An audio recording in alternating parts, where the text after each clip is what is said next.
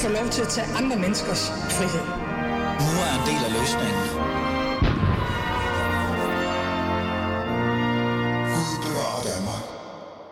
Ja, for fanden Gud bevarer Danmark. Det har vi virkelig brug for her i de her dage.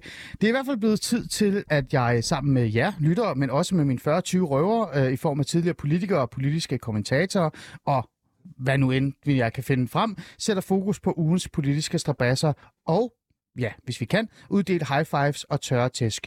Det er det, vi kommer til at lave her de næste 55 minutter, så spænd sikkerhedsbæltet, eller hvad fanden I nu sidder med, og øh, lyt med. Du lytter til øh, Alis Fæderland, og mit navn er som altid Ali Amin Ali.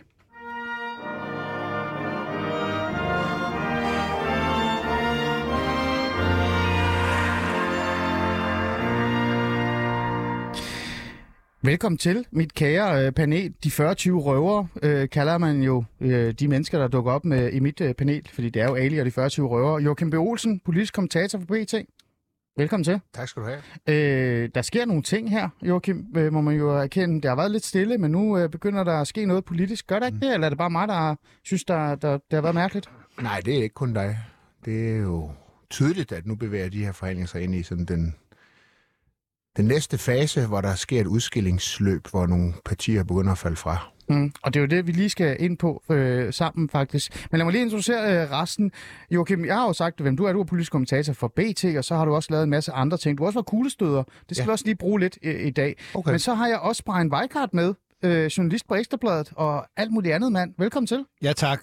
Ja, tak for det. Og, øh, og, og, og før vi sådan begynder at, at komme med sådan en kærlighedshistorie om, at I to faktisk er samlet i et studie igen, så skal ja. jeg lige sige hej til Nikolaj Bø. Velkommen til.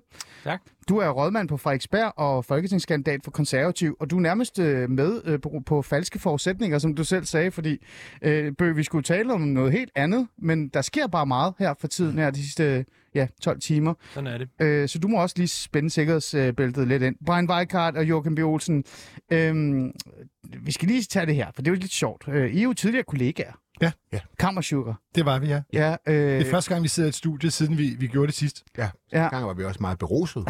det var jo nemlig. væk den her. Ja. Joachim hjalp mig hjem i en taxa. Ja, Ja. klokken tre.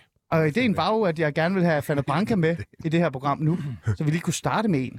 Ja, det er nu måske så jeg meget, skal i meget, politik, jeg så er det måske meget godt, at vi ikke. lige holder os lidt ædru. Ja. Okay, fordi kan I overhovedet lide Fanny Branca? Nej, Nej. det smager frygteligt. Det Okay. Det var ikke vores idé, at vi skulle drikke det. Det var Christoffer Eriksens idé. Ja. Nå, okay. Vi gør, hvad han siger. Nå, men altså, er det dejligt at sidde i studiet sammen med igen? Det er skønt. I den grad. Det er, Det er alt for længe overraskelse. Okay, Jamen, det, det er da godt at høre. Fordi, fordi der kunne jo godt være noget om, at øh, det måske ikke var så særlig skønt. Fordi vores første emne, vi har jo tre emner, vi skal tale om i dag, øh, er jo øh, noget omkring DBU, armbånd og Katar. Og øh, Joachim B. Øh, det har været lidt interessant at følge hele den her øh, debat øh, i forhold til, hvad DBU skal gøre og ikke skal gøre. Og ikke skal gøre. Og så har der været noget med en arm, noget armbånd, øh, sådan en kaptajn-armbånd af en art, der hedder One Love, og, og alle mulige andre ting. Øh, der er sket en del her de sidste 24 timer. DBU har sagt, at de gerne vil spille med det. Så har de sagt, at de ikke kan spille med det. Øh, og så er vi nu kommet frem til, at de vil ikke have et godt kort, for det ville jo være ærgerligt, og, og så videre, og så videre. Men øh, hvad synes du egentlig om hele den her situation? Omkring armbåndet her. Ja, men også armbåndet og boykotten og Katar, og folk, der siger, at de vil ikke se fodboldkampene, alligevel så dækker de det, og alt muligt. Nå, men altså, jeg, jeg, min holdning har været, at jeg synes, det var en fejl at lægge VM i, øh, i Katar af alle mulige årsager. Men det har man nu engang gjort, og, øh, og jeg synes, det er så godt og så fint og på sin plads, at forskellige medier herunder, også Ekstrabladet selvfølgelig, øh, og måske er de virkelig dem, der har været mest fremme i skoene, har, har sat et fokus på de på Katar og på de ting, der foregår i Katar. Det er da fuldstændig, fuldstændig rimeligt og på sin plads. En journalistisk kerneopgave. Ja. Øh, så kan man sige, så har der været en debat. Altså, jeg blev nok lidt helt konkret, at, at Ekstrabladet ligesom havde en forside, hvor de jo faktisk kaldte landsholdet for kujoner, fordi de ikke vil tage det her arm Mm. på. Og det synes jeg måske var en lille smule hyklerisk. Hvor- hvor- Hvordan er det hyggeligt? Øh, det, det, det er jo det her med, at, øh, at man kan sige, at Ekstrabladet, ligesom så mange andre medier, øh, jo tjener en hel masse penge på VM i Katar. Og det synes jeg sådan set er fint nok, øh, fordi mm. det er jo øh, klart noget, der interesserer folk i meget stor stil herunder mig selv.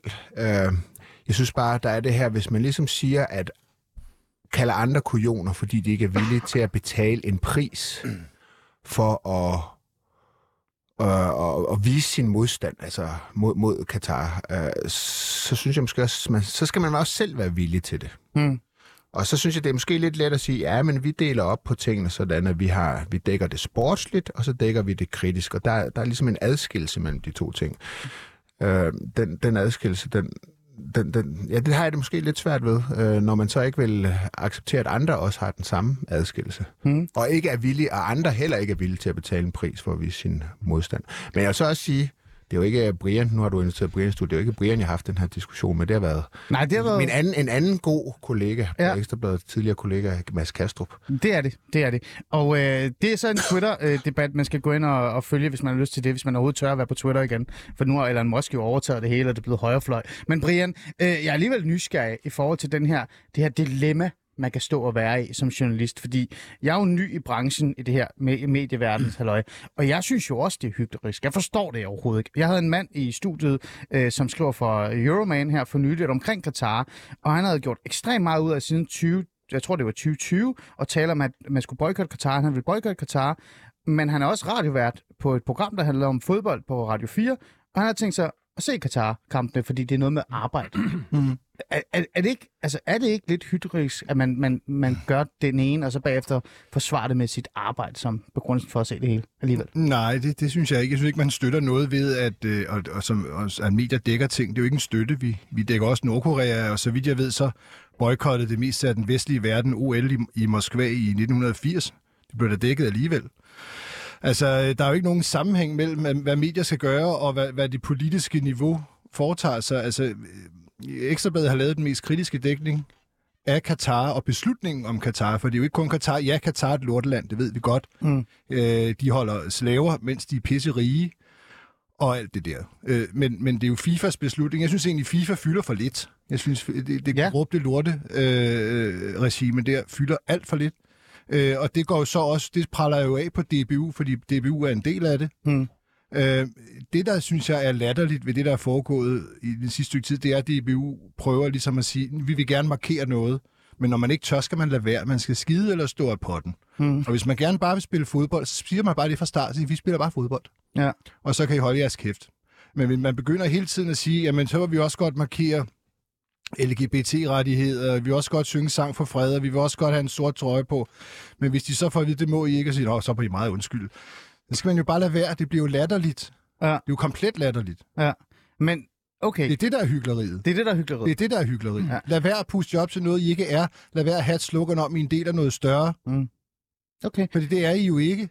Øh, så det er jo bare det. Ja, altså, øh, øh, Joachim, er der noget, øh, noget, noget sandhed i det her? Altså, fordi at man kan jo Ja, godt... det er der. Ja, ja, ja. med jeg er helt enig. Jeg er Altså- helt enig. Jeg synes heller ikke, DBU har håndteret det her Nej, specielt godt. men også det der med at dække noget, øh, altså, selvom man er kritisk over for det, det, kan man ikke gøre det, eller hvad? Jo, jo, jo, det kan man, det kan man sagtens. Men du synes bare, det er stadig Ja, er der, lidt... der, hvor jeg synes, at der, hvor jeg blev lidt provokeret, det var lidt, Ja. når man så, du ved, man kaldte DBU for kujoner, fordi at de ikke vil tage det her armbind på. Ja, Øh, DBU er ikke villig til at betale en pris for deres, øh, hvad skal man sige, der, deres modstand ja. mod det, der foregår.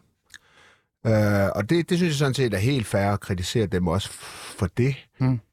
Mm, jeg er sådan set enig i det, Brian siger.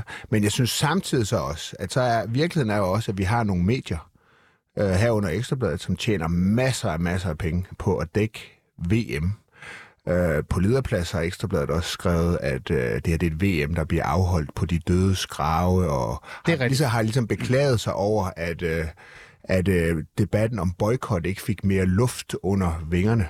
Men der er jo ikke noget, der har forhindret Ekstrabladet i at boykot. Mm. Øh, information har valgt at boykot. Så jeg synes, der er sådan lidt, hvor man ligesom... Man laver sådan en opdeling, hvor man siger, ja, ja, vi har en kommersiel afdeling, som tjener masser af penge, og som synes, det ville være helt vanvittigt, hvis man boykotter det her. Det vil koste os en hel masse penge. Øh, og så er man ikke helt selv... Der, den pris er man ikke villig til at betale, man kan godt slå andre i hovedet, som ikke er villige til at betale en pris. så det er det, du Jeg sammenligner synes bare, faktisk... det er værd ligesom at overveje måske. Ja. Om, øh, Du sammenligner lidt det der med det gule kort, ikke? Altså, det er lidt ligesom at sige... Jo, jo, landsholdet Ja. er ikke villige til at betale en pris. Ja. De er ikke villige til at tage det der gule kort, Ja. øh, for, for, for ligesom at, at vise deres øh, modstand. Og det, øh, det, er jo, det er jo bare fakta. Sådan er det. Mm. Og, og, og, og, så- men jeg synes også, hvis man så kalder dem for kujoner, så synes jeg også selv, man skal være villig til at betale en pris. Og, mm. og, og Ekstrabladet, ligesom alle mulige andre medier, tjener masser af penge. Der er masser af annoncekroner i at dække VM, for det er noget, der interesserer re- rigtig meget. Hvis man valgte ikke at gøre det, og skulle have annoncekroner for det alternative journalistik, man så skulle lave, så må man ikke tjene lige så mange penge. Mm. Brian, du får lige lov til bare lige komme med et kort svar, før vi går videre omkring den hele den her DBU-snak. Ja, vi, vi tjener jo penge på alt, hvad vi dækker. Altså, det vil du kunne sige til alting. Ja. Vi tjener ikke så meget, som vi gerne ville. Men, men øh, vi, vi, vi, du kan jo altid komme med det der med, at vi, vi tjener penge på, på det, vi dækker. Sådan er det jo med medier. Ja. Altså, du vil altid kunne sige, at det, det er for at få klik. Det er jo ikke derfor, at man gør det. Altså, vi, vi, vi, vi dækker jo VM, fordi det er en meget stor ting for, for mange danskere. Mm. Ved siden af det, øh, så har vi jo lov til at omtale den der ufattelige Jamen, det er da en kujonagtig adfærd at sige, nu vil vi markere, når det vil vi ikke. Gør det to gange, tror jeg. Ja. Øh, det er da kujonagtig adfærd. Så lad være at sige, at vi gør det. Der okay. skal bare være sammenhæng mellem det talte og det gjorte. Og det Ja. er der bare ikke. Der var, der var jo indkaldt til pressekonference om deres fine sorte trøje, de ville rende rundt i. Og, og, og det fik de da en masse god omtale på på dagen. Ja. Men når de så får et nej fra en stor korrupt organisation, så er det, når jamen, så bøjer vi os. Det er det, der er det kujonagtige. Øh, Bø, vi kan jo tage den her mediesnak i lang tid, men jeg vil jo gerne have dig ind også. Jeg vil også gerne have den her vinkel omkring, hvad er det egentlig, der har fyldt i forhold til hele den her DBU og armbånd og boykot af Katar. Jeg synes jo, det er gået meget hurtigt fra at kritisere øh, DBU som organisation, altså holde fast i den øh, kritik, men også politikere. Altså nu siger jeg jer politikere, men folk, der faktisk har noget magt, til at at det skal handle om, at, øh, at spillerne skal markere sig, eller vi danskere skal ikke se fodbold, osv., osv., osv. Øh, er der noget sandhed i det her med, at, øh, at dem, som faktisk har magten, dem, som kan gøre noget, de er sådan sluppet øh, lidt øh, let? Ja, det, det synes jeg da i høj grad, der er noget om. Altså, det er jo klart nok, at det her, det er, det er jo en beslutning, der blev taget for, for 12 år siden af FIFA, at der skulle være øh, VM i Katar, og det øh, burde man jo have påvirket, forsøgt at påvirke dengang, hvis man virkelig synes, at, øh, at Katar var, var det værste land i hele verden, hvilket jo er den sådan opfattelse, står tilbage. Det ved jeg ikke rigtig, om de er. At de er selvfølgelig et ualmindeligt redselsfuldt land. Det er der jo mange lande i verden, der er. Altså, hvis man kun vil holde øh, VM i øh, demokratier og steder, der repræsenterer, øh, der respekterer LGBT. Så bliver det svært. Så, så bliver det svært. Så, så bliver vi, kommer vi ikke meget uden for Europas grænser. Øhm, så der, der er jo noget, altså, der er jo nogle, en masse sådan dobbeltstandarder i, i det der. Men der er jo i hvert fald ingen tvivl om, at øh, hvis, man, hvis man ville for alvor protestere mod det der med Katar, skulle man have gjort det i, i sin tid. Nu er løbet ligesom kørt, og nu skal landsholdet spille, og, og så kommer der alle mulige mærkelige overvejelser om, skal kulturministeren så tage der ned, og det kunne hun ikke rigtig finde ud af. Og nu har hun så benyttet den der øh, passende, den der bekvemme kattelem med, at det kan hun ikke, fordi hun, hun er fungerende.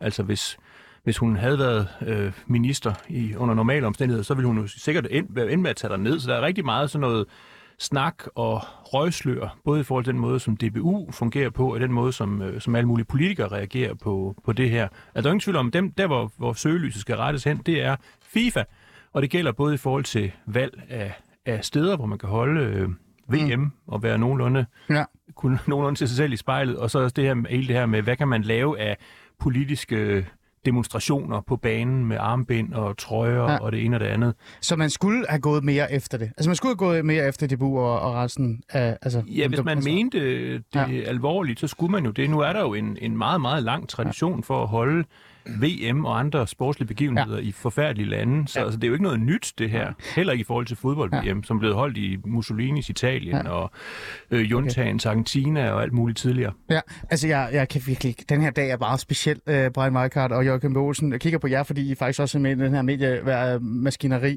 Øhm, mens vi sidder her og snakker om det her med, om der er noget, der skal være noget øh, konsekvenser, og hvem er det egentlig, der er ansvar, så finder vi så ud af, at der er en breaking. Jeg nu har jeg trykket på ekstrabladet. Jeg ved ikke, hvorfor jeg sådan søger derhen. Det må du lige finde ud af, hvorfor jeg gør det. Godt. DBU støtter ikke FIFA-præsident. Øh, det har de lige sagt. De, DBU siger, at de ikke kommer til at støtte øh, præsident øh, Infantino øh, til, til det her næste valg. Og det betyder jo på en eller anden måde lidt, at, at øh, de trækker en streg i sandet, og det, er altså, at de faktisk øh, lever op til det her. Hvad tænker I om det? Han var godt nok også en klovn. Det, det havde godt nok været vildt at støtte ham. Ja, ja, der er det så jeg færdig.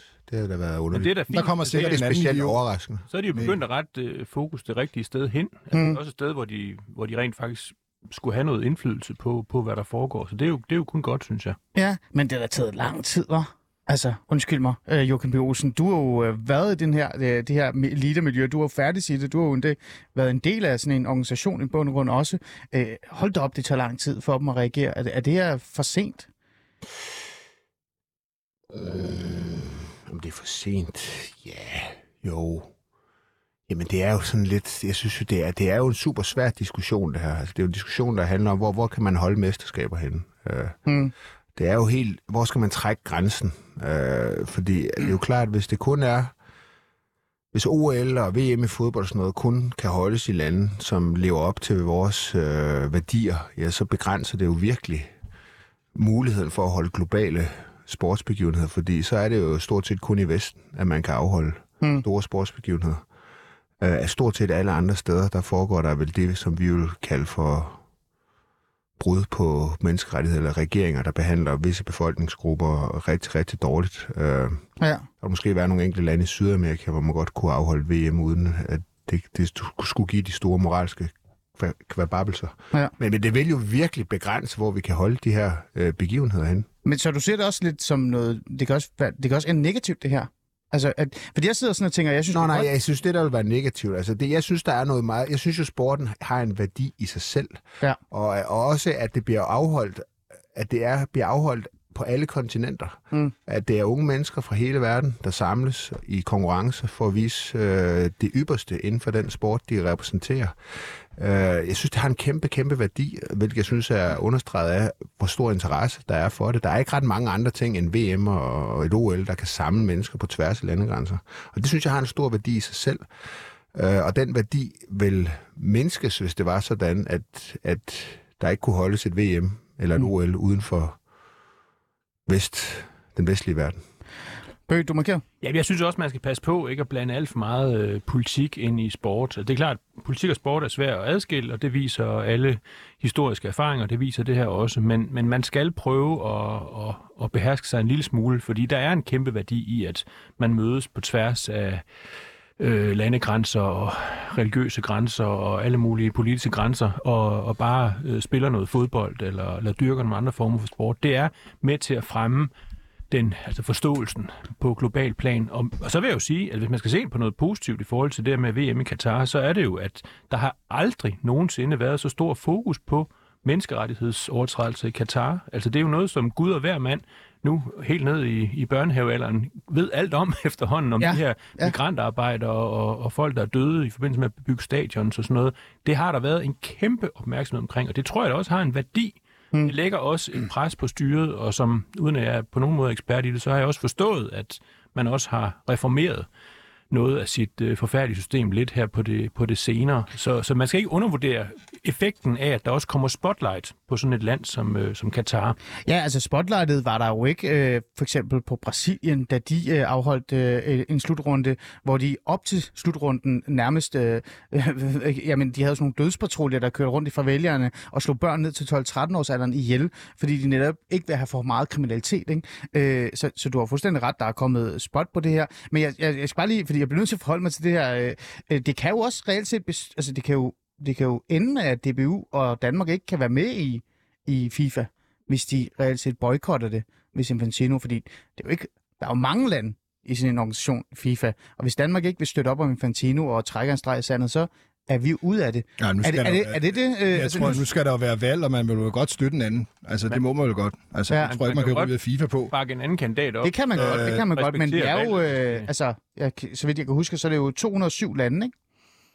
Ja, det må du ikke hænge mig op på. Men jeg det tror, vi se, er det et kan jeg læse i din mindretal. avis. Det kan jeg se i din avis. Men, men, men hvad hedder det? Man må godt støtte en anden, men jeg synes også, det handler jo ikke kun... Altså, grunden til, at jeg har en utrolig afsmag for det, det, det er selvfølgelig fordi, at man bruger slaver i ørkenen til at lave græsplæner og til at bygge ting. Altså det, det er jo selvfølgelig en afsmag, men ja, det, er jo særligt det her med de her, de her store internationale fora, der er fuldstændig forplumret af korruption, som vi sidder med i, mm. uden egentlig rigtig at gøre væsen af os. Det er, jo, det er jo det, der er ulækkert også. Mm. Og, og jeg, jeg, altså, ja, det handler jo ikke kun om, at, at man ikke man skal holde store sportsbegivenheder et sted, hvor man er, er sød ved LGBTQAI plus personer. Nej. Det handler også om at holde måske ting. sport et sted, hvor, hvor de rent faktisk har set en fodbold før. Mm. Øh, hvor det hele ikke bare er en stor Las Vegas-kulisse, hvor de bygger det hele op, fordi de har uendelige penge og bruger slaver, de ikke aflønner øh, for at kunne gøre det. Det, det, det. det er jo også fordi, at det skal holdes om vinteren, Mm. og det er luftnedkølede stadions. Altså, det er jo komplet idiotisk. Det jo er kom- komplet altså, set idiotisk. fra et sportsligt Ja. synspunkt, Ja. er det også komplet idiotisk, og det skriger jo korruption. Altså, det, Ja. det skriger jo af korruption, og vi sidder jo med i det, og, øh, og det er da klart, man ikke kan lide det. Nu var der fodbold i går, og jeg, jeg skulle ud og købe nogle julegaver, og tænker, jeg tager afsted, når der er landskamp, fordi så er der ingen kø. Så jeg var gik rundt i fisketorvet i går, øh, og, og, og da, der var, da Danmark spillede, fordi det var simpelthen så...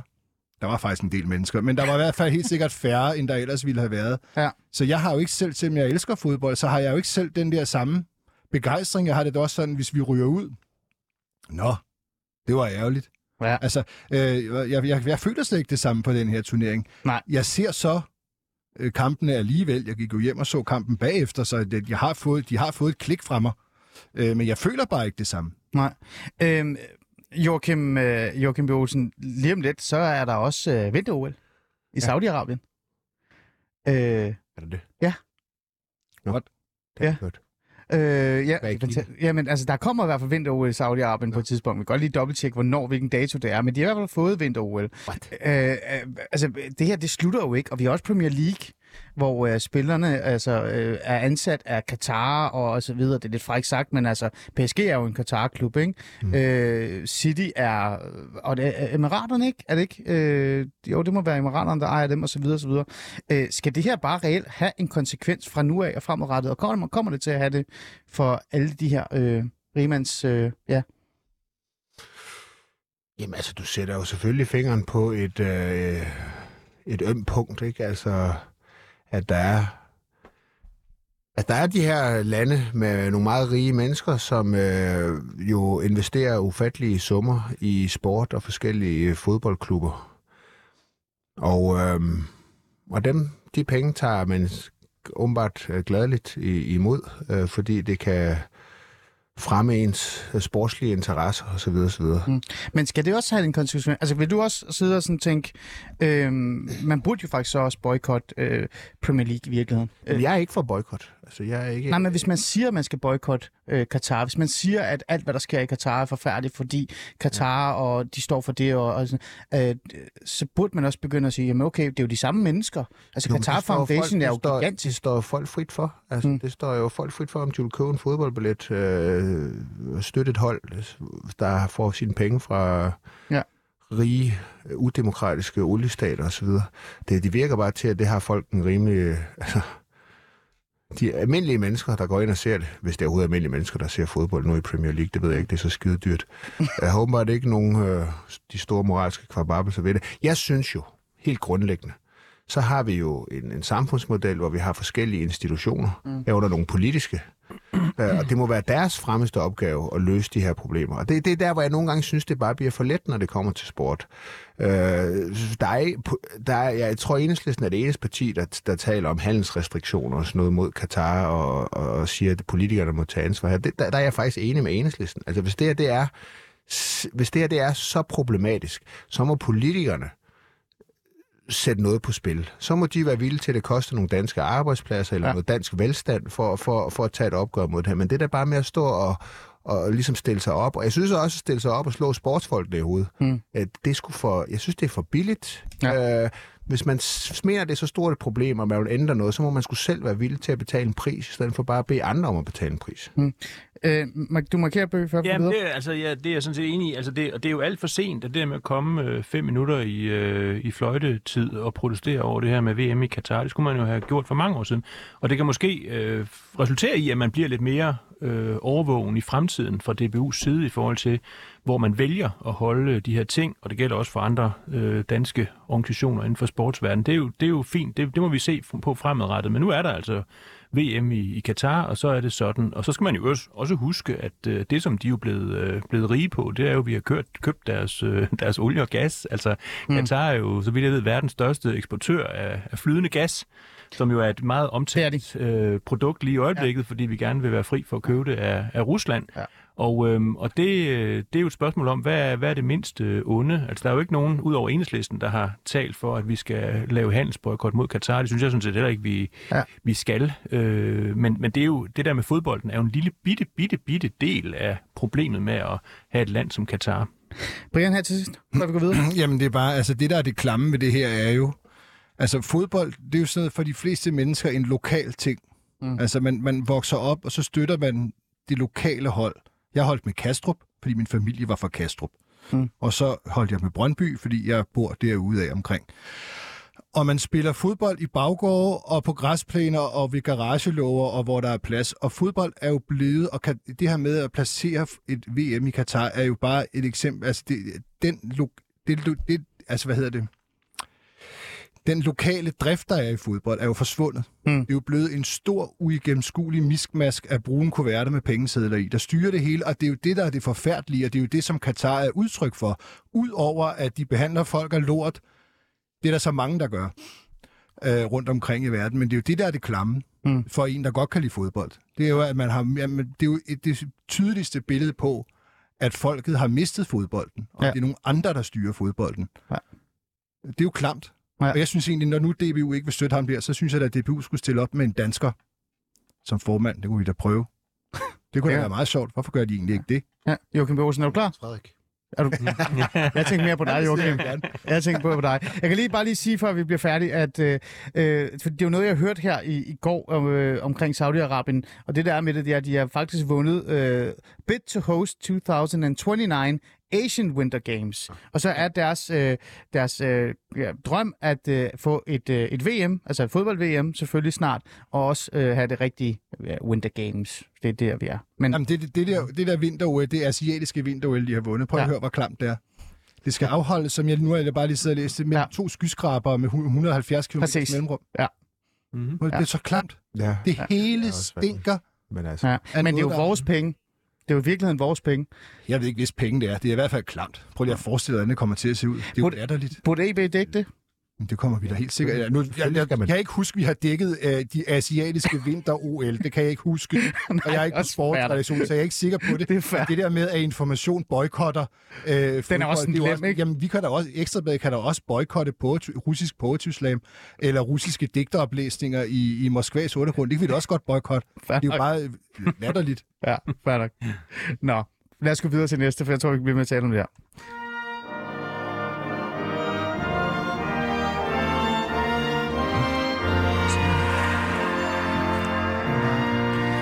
Du lytter til Alice uh, Fæderland, og det var Fæderlandssang, der blev spillet, Brian Weigart. Ja, ja, jeg fandt lige hørt. Jo. Jamen, den er, den er skøn. Har du savnet den? Hmm. Ja, ja, ja, ja. Den hører vi også for lidt. Ikke? Ja, der, er for, ikke sove der er for lidt nationalisme i Danmark, men det er en helt anden snak, som vi burde tale meget om, mig og dig, Bø. Det er, i hvert fald. Det er rigtigt. Men øh, lad os lige tage panelet for lige at, at vide, hvem der er. Jo, øh, Joachim Bjørnsen, politisk kommentator for BT. Du er her i dag, selvfølgelig. Øh, Brian Weikart, journalist på Ekstrabladet. Du er også med. Der er sådan en kærlighedsting i luften. Og, fordi og, det... og, og vært på podcasten. Ingen kommentar.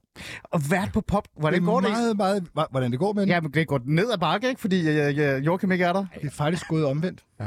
Men, men det er så også, fordi vi uh, laver flere udsendelser. Ja.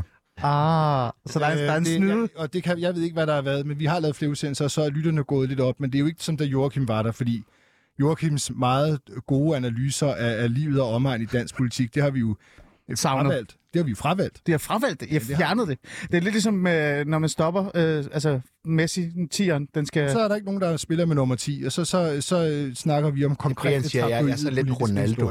Du er Ronaldo. men jeg spiller ikke andre gode. Altså Cristiano Ronaldo eller tykke Ronaldo? altså tykke Ronaldo eller Cristiano Ronaldo?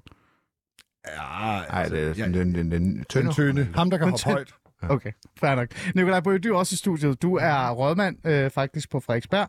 Øh, det tabte sted, hvor øh, kommunismen har overtaget. Og øh, så er du folketingskandidat for konservativ. Vi har brugt det første... Øh, jamen, det har du. Det er jo tabt. Indrøm det nu bare. Det Parkeringspladserne er forsvundet lige om lidt, ikke? Jo, jo. Ja. Prøv at vinde det tilbage. Ja, det sker ikke. Kommunisten har overtaget det. Øh, vi, vi har jo de første halve time talt om EU, eller ikke EU, det burde det nærmest handle om, øh, FIFA og øh, DBU og alt det her med øh, Katar. Øh, og, og mit manus er jo bare brændt ihjel, fordi der er sket så meget de Det sidste kan man 12 altså ikke timer. mærke. Det synes jeg ikke, man det kan man ikke. Det ligger meget vel Kan man ikke det? Ja, Ja, nej. det er da skønt. Men, men øh, vi skal også øh, forbi noget andet, fordi at, øh, jeg vil gerne tale mere om Morten Messerschmidt, og det skal vi gøre.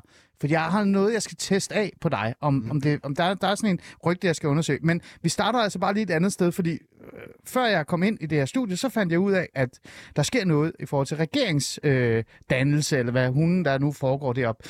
Det, der er kommet frem, øh, det er, at enhedslisten er åbenbart øh, med deres egen ord, øh, og Brian, du nåede at tjekke op på det, er blevet smidt ud af regeringsforhandlingerne. Ja. Og vi har jo været i gang med de her regeringsforhandlinger noget tid, vil nogen mene. Vi har i hvert fald siddet og kigget det op og set, hvad er det egentlig, Mette Frederiksen laver, og hvor meget kaffe drikker hun med alle partierne. Øh, men men sådan en som mig, øh, som bare ved en lille smule af politik, har jo også siddet og tænkt og sagt til mig selv, det er jo bare snak, de laver jo ikke noget andet end bare sidde og snak. Er det her et tegn nu, altså det her med, at enhedslisten er blevet smidt ud, er det her et tegn på, at nu begynder de rigtige regeringsforhandlinger, Joachim Bolsen? Ja, det er jo et tegn på, at nu... Altså, du skulle jo sige nogen fra. Altså, alle partier er kommet og gået på Marienborg i statsministeriet, og nogen skulle siges fra, for alle skulle ikke være med i en regering. Mm. Det er jo så det, der begynder nu, og på en eller anden måde øh, jo ganske forudsigeligt, fordi Mette Frederiksen har jo sagt, at hun ønsker en regering hen over midten, og hendes første prioritet, det er også helt tydeligt Venstre. Øh, og, og derfor er der nogle partier, der skal ud, og det er det, der begynder at ske nu. Okay. Øhm, der er jo rygter om, at Nye Borgerlige også er blevet smidt ud, eller er på vej ud. Øh, så, så det er det der, du ser med, men at det- nu, er på det- vej, nu er vi på vej hen imod midten. Altså den rigtige midte. Der er nogle partier, der skal ud. Ikke? Det er Alternativet, det er Enhedslisten, de er ude. Mm. Så skal Nye Borgerlige, Dansk Folkeparti, Liberal Alliance, skal også ud. Mm. Uh, og så skal du sidde tilbage med dem, der kan gå i regering, og dem, der ligesom kan danne en eller anden form for parlamentarisk grundlag, og det er Moderaterne, Radikale Venstre. Mm. Uh, og så er det, hun sigter efter, det er jo, og det er det, der er det spændende lige nu, kan S og V finde hinanden. Ja, og det er jo lige præcis det, øh, Bø, det her med, at øh, kan det egentlig blive til et, altså et regering hen over midten. Øh, vi fulgte jo alle sammen med, øh, da Ellemann holdt sit øh, landsmøde. Det hedder landsmøde, ikke? Jeg Jo. bliver altid forvirret over alle jeres øh, øh, hvad hedder det, årsmøde og landsmøde og landsråd, eller hvad fanden I kalder det. Øh, men der var jo landsmøde hos Venstre i weekenden, og øh, de fleste af os havde sådan en idé om, at nu ville han sige noget, øh, Ellemann, omkring hvad han ville eller ej. Men det hele var jo meget øh, vagt. Men det, jeg lagde mærke til, at han ikke sagde, det var, at han ikke ville gå i regering med Mette Frederiksen. Øh, og så kom der noget øh, anderledes, synes jeg. Øh, din formand, Søren Pape Poulsen, besluttede sig også for lige at bare lige sige, jamen altså, jeg udelukker da ikke, at vi kan være en regering hen over midten, agtig af en art snak. Øh, hvordan, synes er det egentlig, hvordan er det egentlig at være borgerlig og sidde der og så sådan kigge sådan ud over det her politiske felt, og så se, at Mette Frederiksen bare æder det borgerlige Danmark op og gør dem til, deres, øh, til en små lille vorser. Jamen, øh, jeg synes, det er en meget øh, mærkelig situation, øh, må jeg sige. Altså, det er jo, det er jo svært øh, på baggrund af den valgkamp, vi har haft, som jo har handlet rigtig meget om Mette Frederiksens øh, troværdighed og måde at leve, lede landet på osv., osv., at man pludselig kan konstatere, at en, en stemme på Jacob Ellemann, Ellemann, det var måske virkelig en stemme på Mette Frederiksen. Ja. Eller hvad det nu ender med af mærkelige ting. Altså, det, det, der jo er øh, sagen, det er jo, altså Jacob Ellemann står jo i et fundamentalt valg mellem, skal han, øh, skal han gøre Venstre til et helt andet parti, som, øh, som er med på, på den der socialdemokratiske øh, ledelse af landet, hvad, hvad de jo på mange måder bevæ- har bevæget sig i retning af, også med den politiske profil, de har haft, eller skal han stå som lederen af en borgerlig opposition og tro på, at han kan bygge, bygge det op. Og der fremgik det jo tydeligt af hans tale der i weekenden, at han har lidt sådan opgivet tanken om, at man kan, man kan bygge en borgerlig opposition op. Ja. Og der, der vil jeg jo sige, at det er jo et, det er jo et kæmpe nederlag for det borgerlige Danmark. Men findes det borgerlige Danmark egentlig længere? Altså, Nikolaj Bø, jeg, jeg spørger dig virkelig være meget. Altså, det er jo, hvis, ikke, altså, hvis ikke man har en opposition til en regering, så, så er det jo et underligt, øh, et underligt demokrati, demokrati, vi har. Altså, det er jo på en eller anden måde, en eller anden mærkelig måde, så er vi jo lige nu, de har jo talt meget om det der med, at der er alt for mange partier, der er 14 partier opstillet Ja. til valget. Men lige nu, der bevæger det sig i retning af en eller anden form for nærmest etpartistat, hvor vi har Socialdemokratiet, så har vi en hel masse små øh, gnallinger, Ja. ja. som mere eller mindre bakker op om det socialdemokratiske tusindårsrige. Og det er jo, synes jeg, en kæmpe forlitterklæring Ja. ja. for, for de borgerlige, at det er der, det er endt. Jeg vil bare lige sige, det er øh, der, det er endt. jeg vil bare lige sige, at I er meget høflige, men I må godt tale i munden på hinanden og ødelægge det hele for hinanden, hvis det er. Men Brian Weikart, jeg, jeg vil gerne, jeg er bare sådan virkelig nysgerrig. Der er sådan en journalist, ikke, der går op, rundt op på Christiansborg og sådan noget. Øh, er det begyndt at blive sværere og sværere at finde oppositionen? altså, hvor er den henne? Altså, øh, den brændte jo sammen. Altså, det gjorde den jo, og, og det gjorde den jo, og det, man kunne se det i valgkampen, fordi de havde jo egentlig kun Mette Frederiksens person og hendes måde at regere landet på, og det var det, de for alvor prøvede at skyde på. Det er jo lidt et problem nu, når vælgerne har kastet nogle terninger op i luften, hvor de er nødt til det. Altså, øh, så det, det, det er jo lidt noget lort, men, men det har jo været brændt sammen længe. Det har jo kørt dårligt i overvis Ja. øh, for, for den blå blok, og den har jo aldrig stået dårligere end nu. Den, den er jo fuldstændig ødelagt. Hmm. Og jeg kan, da, jeg kan da godt forstå, at Jacob Ellemann ikke kan se sig selv i at skulle prøve at samle det der miskmask Ja. af, af, af, af dårligt kørende partier, der strider i alle retninger. De, de prøvede jo lidt under valgkampen, det gik jo galt Ja, det gik på første sekund. Ja. Og, og selvfølgelig kommer det ikke til at gå, så jeg kan da godt forstå, det, selvfølgelig må det være for Jacob Ellemann, ligesom når man skal stikke to fingre i halsen. Altså, det, det, hvis man ikke gør det, så ligger man og sejler på toiletgulvet hmm. i timevis og spærrer det hele. Øh, og man har det af lort, så selvfølgelig hjælp. Det er ikke rart at stikke fingrene i halsen, men, men det kan jo godt være, at det er den fornemmelse, han har, når han skal gå ind i en regering. Han er simpelthen nødt til at stikke de fingre i halsen og se, hvad de kan ende med. Hmm. Fordi man ved bare, at tingenes status quo lige nu er jo fuldstændig uoverskueligt for et parti som Venstre, der er blevet delt i... Nu, altså nu er det jo tre partier, kan man sige, Ja, ikke? ja. Og, øh, og det, det gamle Venstre har tilbage, er jo søgen mod magten. Mm. Det vil Inger Støjberg ikke lykke. Jeg har stadig til gode at se, om det parti der kan søge magten. Det tror jeg ikke en skid på. Nej. Der er allerede en, der er gået ud på grund Ja. af to dårlige historier. Ja. Så fik han dårlige nerver. Christian Klarskov. Ja, og nu, det er jo ikke sikkert, at den tager gravet helt ud, men altså væk er han i hvert fald. Så, så Venstre har jo stadigvæk det tilbage, det gamle Venstre har jo stadig det tilbage, at de kan søge magten og søge indflydelsen og være et, et øh, det de selv kalder et ansvarligt parti, hvad kan man kalde det, uden at det er vægtet. Altså et, et, et, bærende magtparti, og det, det kan de jo søge nu med god grund, fordi alt det, der ligger bag dem, er lort. Er det lort, Bø? Ja, det er, det er noget lort, og det er det jo, fordi man, øh, man har jo forsømt igennem mange år at bygge noget politik op, som var et alternativ til den socialdemokratiske fortælling. Altså det, det er jo der, hvor både Venstre og sådan set også mit eget parti, ja. konservativ, kommer til kort. Det er jo, at man ikke rigtig har dyrket den der Ja. øh, politik. Men det er jo kigget og tilbage, Og, jo. og, og det, det, som er specielt for Venstre, der, der står, har det jo stået lysende klart, også her under valgkampen, at man har ikke noget alternativ til øh, den socialdemokratiske politik. Nej. Så man har stort set den samme øh, Okay, skattepolitik men, hvordan, samme men, politik i forhold men du er jo i det. Altså, så jeg vil, jeg, det har du fuldstændig ret i, og den kan vi tage en meget lang snak om. Jeg har lavet mange programmer omkring det, hvordan det borgerlige Danmark skulle have gjort det anderledes. Men nu er vi jo her. Ja. Og oppositionen er jo smeltet sammen. Jo, der er Alex Vandopslag, Danny Vandopslag i virkeligheden, ikke som den eneste. Øh, men igen, du er jo kandidat for konservativ. Altså, er det ikke, hvordan er det egentlig? Og, og, hvad nu? Jamen, jeg synes jo, at hvis man går ind i den her regering, så, så er man jo for alvor givet op. Altså, Venstre har for lidt Så du ser det som en opgivelse fuldstændig? Altså, Ja, det vil jeg sige. Altså, jeg har svært ved at se, hvordan Venstre kan få tilstrækkeligt mange indrømmelser til det her, det kan forsvares. Altså, hvis man ser på Venstres politik fra valgkampen, og så siger, at det er bare det, de skal have, Ja. så kan Mette Frederiksen med god ret gå ud og sige, jamen det er det samme, jeg har sagt. Jeg har også sagt, at vi skal have lidt lettelser i bundskatten, og lidt flere mennesker i arbejde, og lidt bedre sundhedsvæsen osv. osv. Jeg kan simpelthen ikke se, hvordan de kan komme med noget, der på nogen måde kan legitimere at gå i regering med Mette Frederiksen. Det man naturligvis skal gøre, det er at holde sig ude af det moras der, og så begynde stille og roligt at bygge op, hvad er det rent faktisk for noget, man står for. Ja. Fordi både Venstre og Konservativ er jo stolte partier med en fin idépolitisk tradition. Den er bare blevet glemt. Ja. Den skal man skal jo øh, ja, B. genopfinde det. er det rigtigt? Ja, jeg er meget enig i den øh, analyse. Altså siden 2001 har Venstre kørt efter den her jorddoktrin, som jo gik ud på at neutralisere Socialdemokratiets øh, økonomiske ja, politik, mere velfærd osv. Og, og man kan sige, at den, den helt øh, ultimative konklusion og udkomme af det, det er jo selvfølgelig, så slår vi os bare sammen med dem til sidst, fordi vi har alligevel samme politik. Præcis.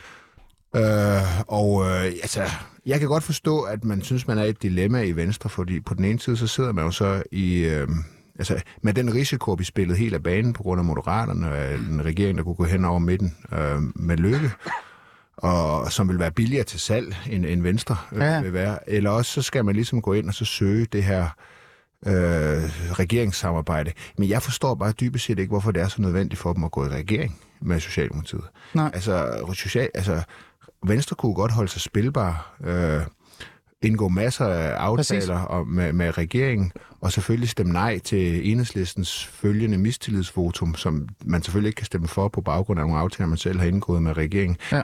Jeg forstår ikke, hvorfor Venstre føler, det er, eller overhovedet er fristet af at skulle hjælpe Socialdemokratiet ud af deres knibe, fordi virkeligheden er jo den, nu sidder vi og taler om det blå samarbejde, og hvordan det faldet helt til jorden og så videre. Men, men når Mette Frederiksen går, øh, gerne vil have en regering hen over midten, så er det jo, fordi hun ikke kan blive enig med sit eget parlamentariske grundlag. Ja, og det glemmer man politik. lidt. Der er jo lige så mange problemer i rød blok. Ja. De skændes bare ikke lige så højlydt. Der har ikke været de her store opgør. Det har været rimelig harmonisk de sidste fire år, men det er det jo ikke længere. Nej.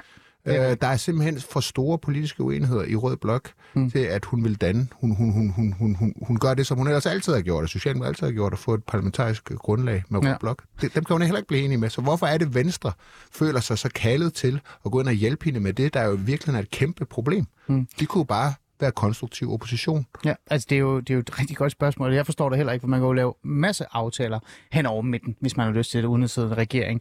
Øh, og det her, det kan vi tale om øh, i meget, meget lang tid, øh, men jeg vil faktisk også gerne vende noget, som jeg stod og faldt i snak med Clement Kærsgaard om, omkring, øh, i forhold til det her, med hvad folket egentlig tænker omkring det her, menneskerne.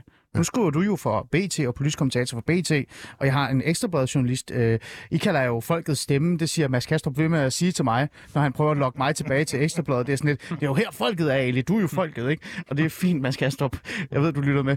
Øh, så, så hvad tænker I, hvad er folket altså omkring det her? Fordi altså, øh, danskerne er jo gået altså, til, hen til det her valg, eller med, med det her valg, øh, der er de jo fået den her at vide, altså det her, den her historie om, at Mette Frederiksen er magtfuldkommende. Mink-skandalen er en af de største skandaler overhovedet, øh, der eksisterer. FE-sagen er jo en kæmpe skandale. Øh, Mette er korrupt, og så videre, og så videre. Og så lige pludselig, så når der skal dannes regeringer, og folk skal sætte sig på de rigtige taburetter, jamen så er de alle sammen venner, og så går de sammen. Altså, danskerne sidder jo tilbage med en følelse af, undskyld mig, hvad var så det med mink? Og hvad med FE? Og uh, skulle Mette ikke få rigsret? Øh, hvordan tror I, danskerne har det, Joachim? Det ved jeg godt det ved Brian. Så Jeg starter Brian. folk Det tænker. Jeg møder dem hver dag inde på Ekstrabladet. det tror jeg ikke, de går ret meget op i. Altså, jeg, jeg Det tror du ikke? Jeg tror ikke, FE-sagen flyttede en hurtig fis. Jeg tror heller ikke, at uh, Mink, at den almindelige politisk, den der kun følger lidt med i politik, jeg tror, de er forbi Mink for længst. Ja. Jeg tror bare, de får ondt i hovedet af at høre på det. Men tror du ikke, det splitter lidt danskerne? Fordi hvis du kigger på oppositionen, så er oppositionen jo meget... Altså, det borgerlige Danmark er jo blevet splittet op i flere, øh, hvad kan vi sige, små grupper, fordi folk er blevet uenige omkring mange ting. Inklusiv mink, og hvor meget man skal tale om mink, og hvor meget man skal tale om alle de her ting.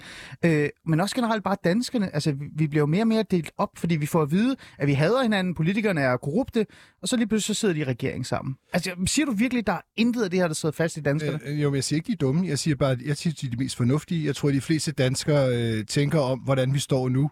Nå, står vi der, øh, uha, er det blå brudt sammen, uha, har Mette Frederiksen, det er enig med Joachim i, hun har reelt ikke ret mange muligheder. Den der trygge røde dyne, hun Jamen, den er væk. Den, den er, jo væk. væk, fordi en af de 90 mandater er Senior Stampe, bare for at nævne noget, og enhedslisten er pisse sure, de vil, de vil markere sig mere fremover, det er også noget lort.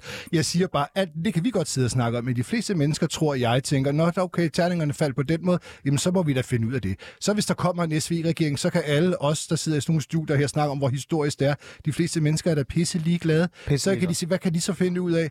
Og så går der to år, de kunne ikke finde ud af noget, og så, find, nå, så stepper vi igen. Det er da sådan, de fleste har det. Ja. Det er jo kun os, der sidder her og kører alt muligt op og trækker historiske paralleller, Ja. og uha, hvad sker der for blå blok og rød blok i fremtiden? Det er de fleste mennesker, der rammer. Men, men Joachim B. Olsen, altså, er der ikke noget, der, er der ikke et demokratisk problem i det her? Fordi altså, demokratiet også er, sådan, er jo sat op sådan på en eller anden måde, at vi øh, også borgere og vælgere øh, får indsigt via jer, øh, journalister og politiske kommentatorer, og så folder os til det. Øh, og den historie, vi har fået at vide de senere 2-3-4 måneder, det er jo med af magtfuldkommende. Minkskandalen er den største skandale på jorden osv. osv.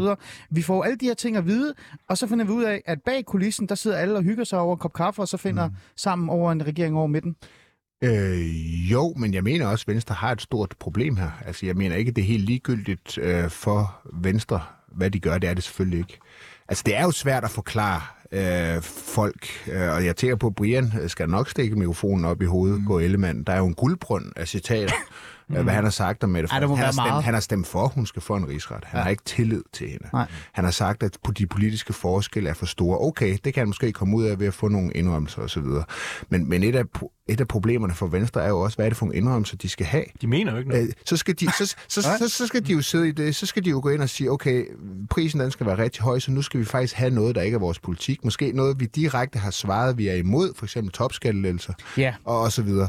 Øh, og det er da en svær position øh, øh, at, at, at forklare. Mm. Og det er derfor, jeg mener, at øh, Venstre er på vej ind i sådan en rose, hvor de ender med at komme til at løse nogle problemer for øh, Mette Frederiksen, som jeg dybest set ikke forstår, hvorfor de løser. Jeg anerkender, at de er et dilemma, mm. men hvorfor skal de Men løse hvorfor hendes skulle, problemer? ja, jeg spørger, hvor, hvorfor skulle øh, Venstre ikke kunne få rigtig meget ud af det her? Jeg tror da godt, at Venstre kan få rigtig meget ud af det. Jo, jo, men, men, men, men det der er min pointe er, ri- rigtig meget, så er det mere end det, de er gået til valg på. Det er mere end det, deres politik. Og så synes jeg, at de har et andet problem, for er de så ikke gået til valg tidligere på det, de egentlig mente, men at det bare har været rent taktiske valgoplæg og så videre. Ja. Som jeg sagde, de er døddrukne ude på toiletgulvet. Og det er et spørgsmål, om man skal stikke fingrene i halsen, eller om man skal prøve at sove den væk. Det er jeg enig i. Mm. Men, men, men de kan da få masser ud af det. Mette Frederiksen har jo ikke noget. Den røde bloks flertal er, er, jo, det er, jo, det er jo et papirtyndt. Ja. Det, Det har aldrig været tyndere. Reelt findes det Aldrig ikke. været tyndere. Men jeg vil så også sige, at jeg forstår godt det, du, og jeg er så enig i Brians analyse af, hvad vælgerne tænker. Jeg tror rigtig mange vælgere tænker, så, så bare se at løse problemerne. Ja. Det er bare, hvis man skal prøve at forstå Venstres dilemma, Ja. ja. så er det jo sådan, de har jo så også en interesse i, at vælgerne stemmer på dem. Ja, Øh, Meget kort. Det, det kan blive svært at forsvare, Ja. ja. tror jeg. Væl- Vælgerne, vælgerne elsker jo politikere, der samarbejder. Det er noget af det, de, de ved. De er allerbedst kan Men historien har bare været meget stærk, ikke? altså, Præcis, især for den borgerlige fløj. Men Altså, de borgerlige stemmer hver. Ja, ja, men der, man må bare se, at, sige, at en af lærerne af den her valgkamp er jo, at det har, folk har tilgivet Mette Frederiksen for mængden og magtfuldkommenheden og, og alt det der. Der, der gjorde, at de radikale gjorde jo Mette Frederiksen en kæmpe stor tjeneste mm. ved at lægge den der mærkelige øh, periode ja. på, på tre måneder, inden valget skulle afholdes ind, så folk fik mulighed for at, at glemme. glemme, glemme mængden og alt Okay. det, og det har de gjort, og de har Ja. tilgivet hende for det, selv i, op på Gøl, øh, minkbranchens epicenter. Det har der- de nemlig. Der fik de kan mange også stemmer godt i lide Mette Socialdemokratiet. Frederiksen, så, Ja. ja. så det er bare kørt. Det kan man ikke køre, komme videre med det der. Og okay. hele den der magtkritik afspejler jo altså også, at, øh, at der var for lidt politik på hylderne mm. hos de borgerlige, når man i så høj grad er nødt til at køre hele, hele politikken på, på det. Mm. Men det bliver stadig svært, ikke? Som borgerlig at Det sluge bliver- den her. Det bliver ekstremt svært, og det bliver ekstremt svært for Jacob Ellemann at forklare sig ud af, hvad, hvad det, hvordan det han pludselig ikke mener alle de ting, mm. som han mente om Mette Frederiksen Det er under også valgkampen. ekstremt svært, fordi Meget regeringen kort. sidder regering sammen. Altså, man skal huske, det er to partier, som har set hinanden som hovedfjenden. Ja. Altså, enhver problem selv, mellem, mellem, enhver regering selv mellem partier, som kan lide hinanden, mm. løber ind i Og, udfordringer. og sagen er jo, altså det, der, det der er sagen, det er jo, at sådan en regering kan jo kun have én holdning. Altså regeringen sidder og forhandler inde i et lukket rum, og så kommer de ud og siger, nu mener vi sådan og sådan, og det er vores måde at løse samfundets problemer på. Der vil Mette Frederiksen jo altid løbe med fortællingen. Altså hun vil ja. Jo være den, der, der sejrer til sidst, og Jacob Ellemann kommer til at stå som en eller anden besynderlig jun- juniorpartner, ja. som ingen forstår, hvorfor man skal stemme på næste gang. Nej. Ja, nu kommer jeg med en forudsæt, øh, hvad, hedder- jeg ved ikke, sådan en visdomsting, eller kigger fremad, jeg ved det ikke, jeg kan ikke dansk, åbenbart lige nu. Øh, men det jeg i hvert fald øh, kan gætte mig til, det er, hvis det her det sker, så tror jeg, det tror jeg, at den, den rigtige og den eneste opposition, der så kommer til at stå stærkt fremadrettet, det er jo øh, Daddy Vandopslag og LA, og så tror jeg, at de stikker rigtig meget af. Og så er de ikke lillebror længere. Men lad det ligge, det har vi ikke tid til at tale om. Det er forkert, Vi ser på det. men vi kan godt lade det ligge. Jamen, det, det, det, Jamen, prøv at, siger du oprigtigt at hvis konservative begynder at støtte lidt den her øh, idé om en regering, Venstre går ind i en regering, øh, tror du så ikke, at sådan en, øh, en parti som LA, som er decideret, altså et parti, som alle danskere kan forstå, er det modsatte af Socialdemokratiets øh, velfærdstænkning, altså den her liberale fritænkning, tror du ikke, den vil stå stærkt? Hvis man bliver stor på TikTok, så kan man også forsvinde meget hurtigt på TikTok. Jeg tror ikke, jeg tror ikke LA's mærkesager har brændt sig for alvor ind i den almindelige danskers bevidsthed. Ikke endnu, ikke endnu. Øh, men, altså, en anden fordel for Venstre er jo, de skal jo have taget livet af lykke hurtigst muligt.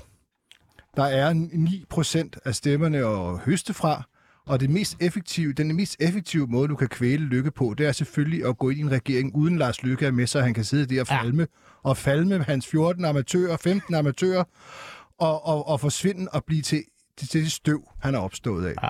Og, øh, og, og det er det mest effektive for Venstre. Og så kan jeg godt se, det bliver jo lidt underligt at føre den næste valgkamp, men må ikke nok, man skal finde ud af det. Okay. Man, altså, man kan finde ud af alt i politik. Øh, man bilder jo vælgerne ind, der er meget store ideologier på spil hele tiden. Det er der jo ikke. Nej. Der er jo også stadigvæk den mulighed, at det hele det bryder sammen midt i perioden. Øh, Og skal til valg om halvanden år. skal vi til, til valg igen. Ja. Men lad os se, hvad der sker. Vi skal lige nå det aller, aller sidste. Vi, vi må se, hvad der, hvad, hvilken regering der, der det ender med, men man kan i hvert fald godt øh, konkludere, at nu er de rigtige regeringsforhandlinger nok i gang. Nu er det ikke bare kaffe og kage længere. Her til sidst så vil jeg bare gerne lige vende, jeg har ikke så lang tid, fire minutter, øh, kort, øh, hele Morten Messerschmidt og Dansk Folkeparti. Morten Messerschmidt er jo øh, nu øh, en mand, der godt kan få en dom. Øh, det er klaret. Nu, nu er det på spil, og hans, øh, den her, øh, hvad hedder det nu, den her, hele den her sag starter i morgen. Bø, var det ikke det? Jo, Melder. Den starter i morgen. Den starter i morgen, ikke? Øhm, det bliver jo interessant. Det har jo varet over syv år nærmest, øh, og øh, hvad det ender med, det ved vi jo ikke. Og hvad det ender med Dansk Folkeparti, det ved jeg jo heller ikke. Men jeg er bare, jeg er bare lidt nysgerrig, fordi det, det hele det startede med, at der var nogen, der fandt ud af alt det her. Øh, og rygtet er, Joachim B. Olsen, at det var dig. Er det rigtigt? Uh, altså, det var, da jeg var på Ekstrabladet, der skrev, uh, der havde vi jo artiklen. Uh, Ja. som, uh, Var det dig, der fandt likesene? ja, ja, det er rigtigt. Det var det. Ja, og Ja. det blev så til en artikel, som satte den Ja. her... Hvad tror du så, så får du de ordene her, hvad tror du så, at det her det kan ende med, øh, hvis Morten Messerschmidt faktisk bliver dømt? Øh, nu startede du nærmest det hele, nu kan du lov til at lave en dom. Nå, jamen altså, jeg tror, altså, vi ved jo, at han ikke får en øh, ubetinget dom. Han får maksimalt en betinget dom, eller også så får han øh, en bøde. Det er sket en gang før, at en politiker er blevet erklæret udvalgt til at sidde i Folketinget på baggrund af en øh, betinget dom, og mm. det var et øh, trafikuheld, der kostede to mennesker livet. Det her, det drejer sig om 98.000 kroner, så jeg tror ikke, han bliver erklæret uegnet. Nej. Og derfor tror jeg, han fortsætter som formand, og det her med René Christensen, det, det skal man ikke lægge mere i, end at de forsøger at holde ham tæt på. Altså, det er, han er næstformand. Ja, Ja, præcis. DF vil gerne bruge ham, og Ja, ja, det er han nødt det til at have en post, hvor, at, øh, Ja. ja. hvor de også skal retfærdiggøre og slippe ham med til Ja. forhandlinger så videre. Ja. Så jeg tror ikke, altså, vi har skrevet meget om ballade i DF. Jeg mener ikke, det er det udtryk for, at der er nogen ballade. Der, der er enighed mm. i forhold til, Ja. til, hvem der eventuelt også skulle være Men det er- formand efter Messerschmidt. Men det, det er ikke på tale lige nu, det tror jeg ikke, det kommer. Nej, det er en speciel sag i hvert fald. Den har valgt syv år. Har det været, har det været for lang tid, Joachim? Ja, ja. Det, jeg synes, at det er da helt... Øh, altså, det synes jeg da... Der er der ikke nogen menneske, der er der ikke noget menneske i det her land, som synes, at, at det vil være rart at skulle sidde med syv år med en sag, uden den bliver afklaret. Jeg tror så også måske, at DF har lidt et medansvar for det, fordi som jeg forstår det, så er det jo ikke, fordi de var super behjælpelige med at Nej. lægge materiale frem Nej, og så videre, så sagen nej. kunne begynde. Men, men ja, det er det for lang tid. Ja.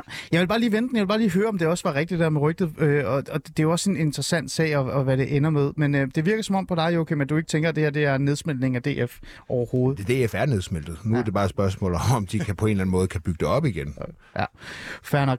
Øh, Joachim. Olsen, tak fordi at du lige, øh, lige vil øh, bekræfte det, det rygte. Vi kan ikke nå mere. Vi har nået øh, meget. Vi skulle nå mere også. Jeg vil også gerne tale med om Christian Klarskov fra Moderaterne, for han føler jo lidt, at det hele har været hårdt. Det har været urimeligt. Derfor er han røget ud. Men øhm, Han har ikke det, der skal til for at sidde i Folketinget, så han ikke kan klare to Ja. kritiske artikler. Nikolaj øh, Bø, øh, til sidst. Øh, ja, du var jo øh, falske forudsætninger, sagde du til mig, at du blev inviteret. Har du haft det hyggeligt alligevel? Jeg synes, det har været rigtig fint. Ja. Okay. Jeg synes også, det har været nogle interessante ting, vi har talt om alligevel. Okay, men, men her til sidst så vil jeg bare lige spørge, det der med opposition og sådan noget, du er jo politisk, øh, altså du er politiker øh, på Frederiksberg, du er konservativ og sådan noget. Øhm, øh, bliver det her svær tid, du kommer i møde? Altså det her med at være opposition, du, det ender jo med, at du nærmest ikke er opposition. På Frederiksberg? Eller Men bare sådan generelt, ja. Ja, men altså, jeg håber jo, altså jeg har jo, jeg har jo en, et, øh, et lønligt håb om, at øh, man vil benytte lejligheden til at, at udvikle noget politik, og jeg har jo skrevet meget om konservativ historie og sådan noget. Det er der, meget, der er meget at komme efter. Der, der, man fortalte bare ikke så meget om det her i valgkampen. Altså, Ja. der er jo forsvarspolitik og uddannelsespolitik og kulturpolitik. Der er masser af ting, som man kunne slå Er, på. er Søren Pape en rigtig formand for Godt, Konservative Folkeparti? Det, det må vi se. Han, han, nu er han i hvert fald den, der, der er den. Så, øh, så det er Ja. ja. udgangspunktet for det. Er det et ja eller nej? Det var ikke- det var ikke- Er det, nej, nu skal Jamen, er, ja, Bø. Jamen, det synes jeg faktisk, jeg synes seriøst, det er svært at svare øh, endelig på lige nu. Altså, det kommer også an på, altså, om det lykkes at bygge op, og hvem er alternativet, og hvad, hvad viser den her? Der er jo en stor evaluering i gang. Har du tillid så til mange partier. jeg har tillid til, til Søren Pape, ja. Okay. Men du har jo sagt de her ting før. Nu fik du det bare med. Jeg har sagt det, jeg har også skrevet det i avisen, ja. og Nikolaj Bø, øh, tak fordi du var med. Øh, Folketingskandidat for konservativ og rådmand. Joachim B. Olsen, en fornøjelse at med. Politisk Tak. kommentator for BT. Og Brian Weikart, Ja. Ekstrabladet journalist. Det var en fornøjelse. Tak fordi du var med.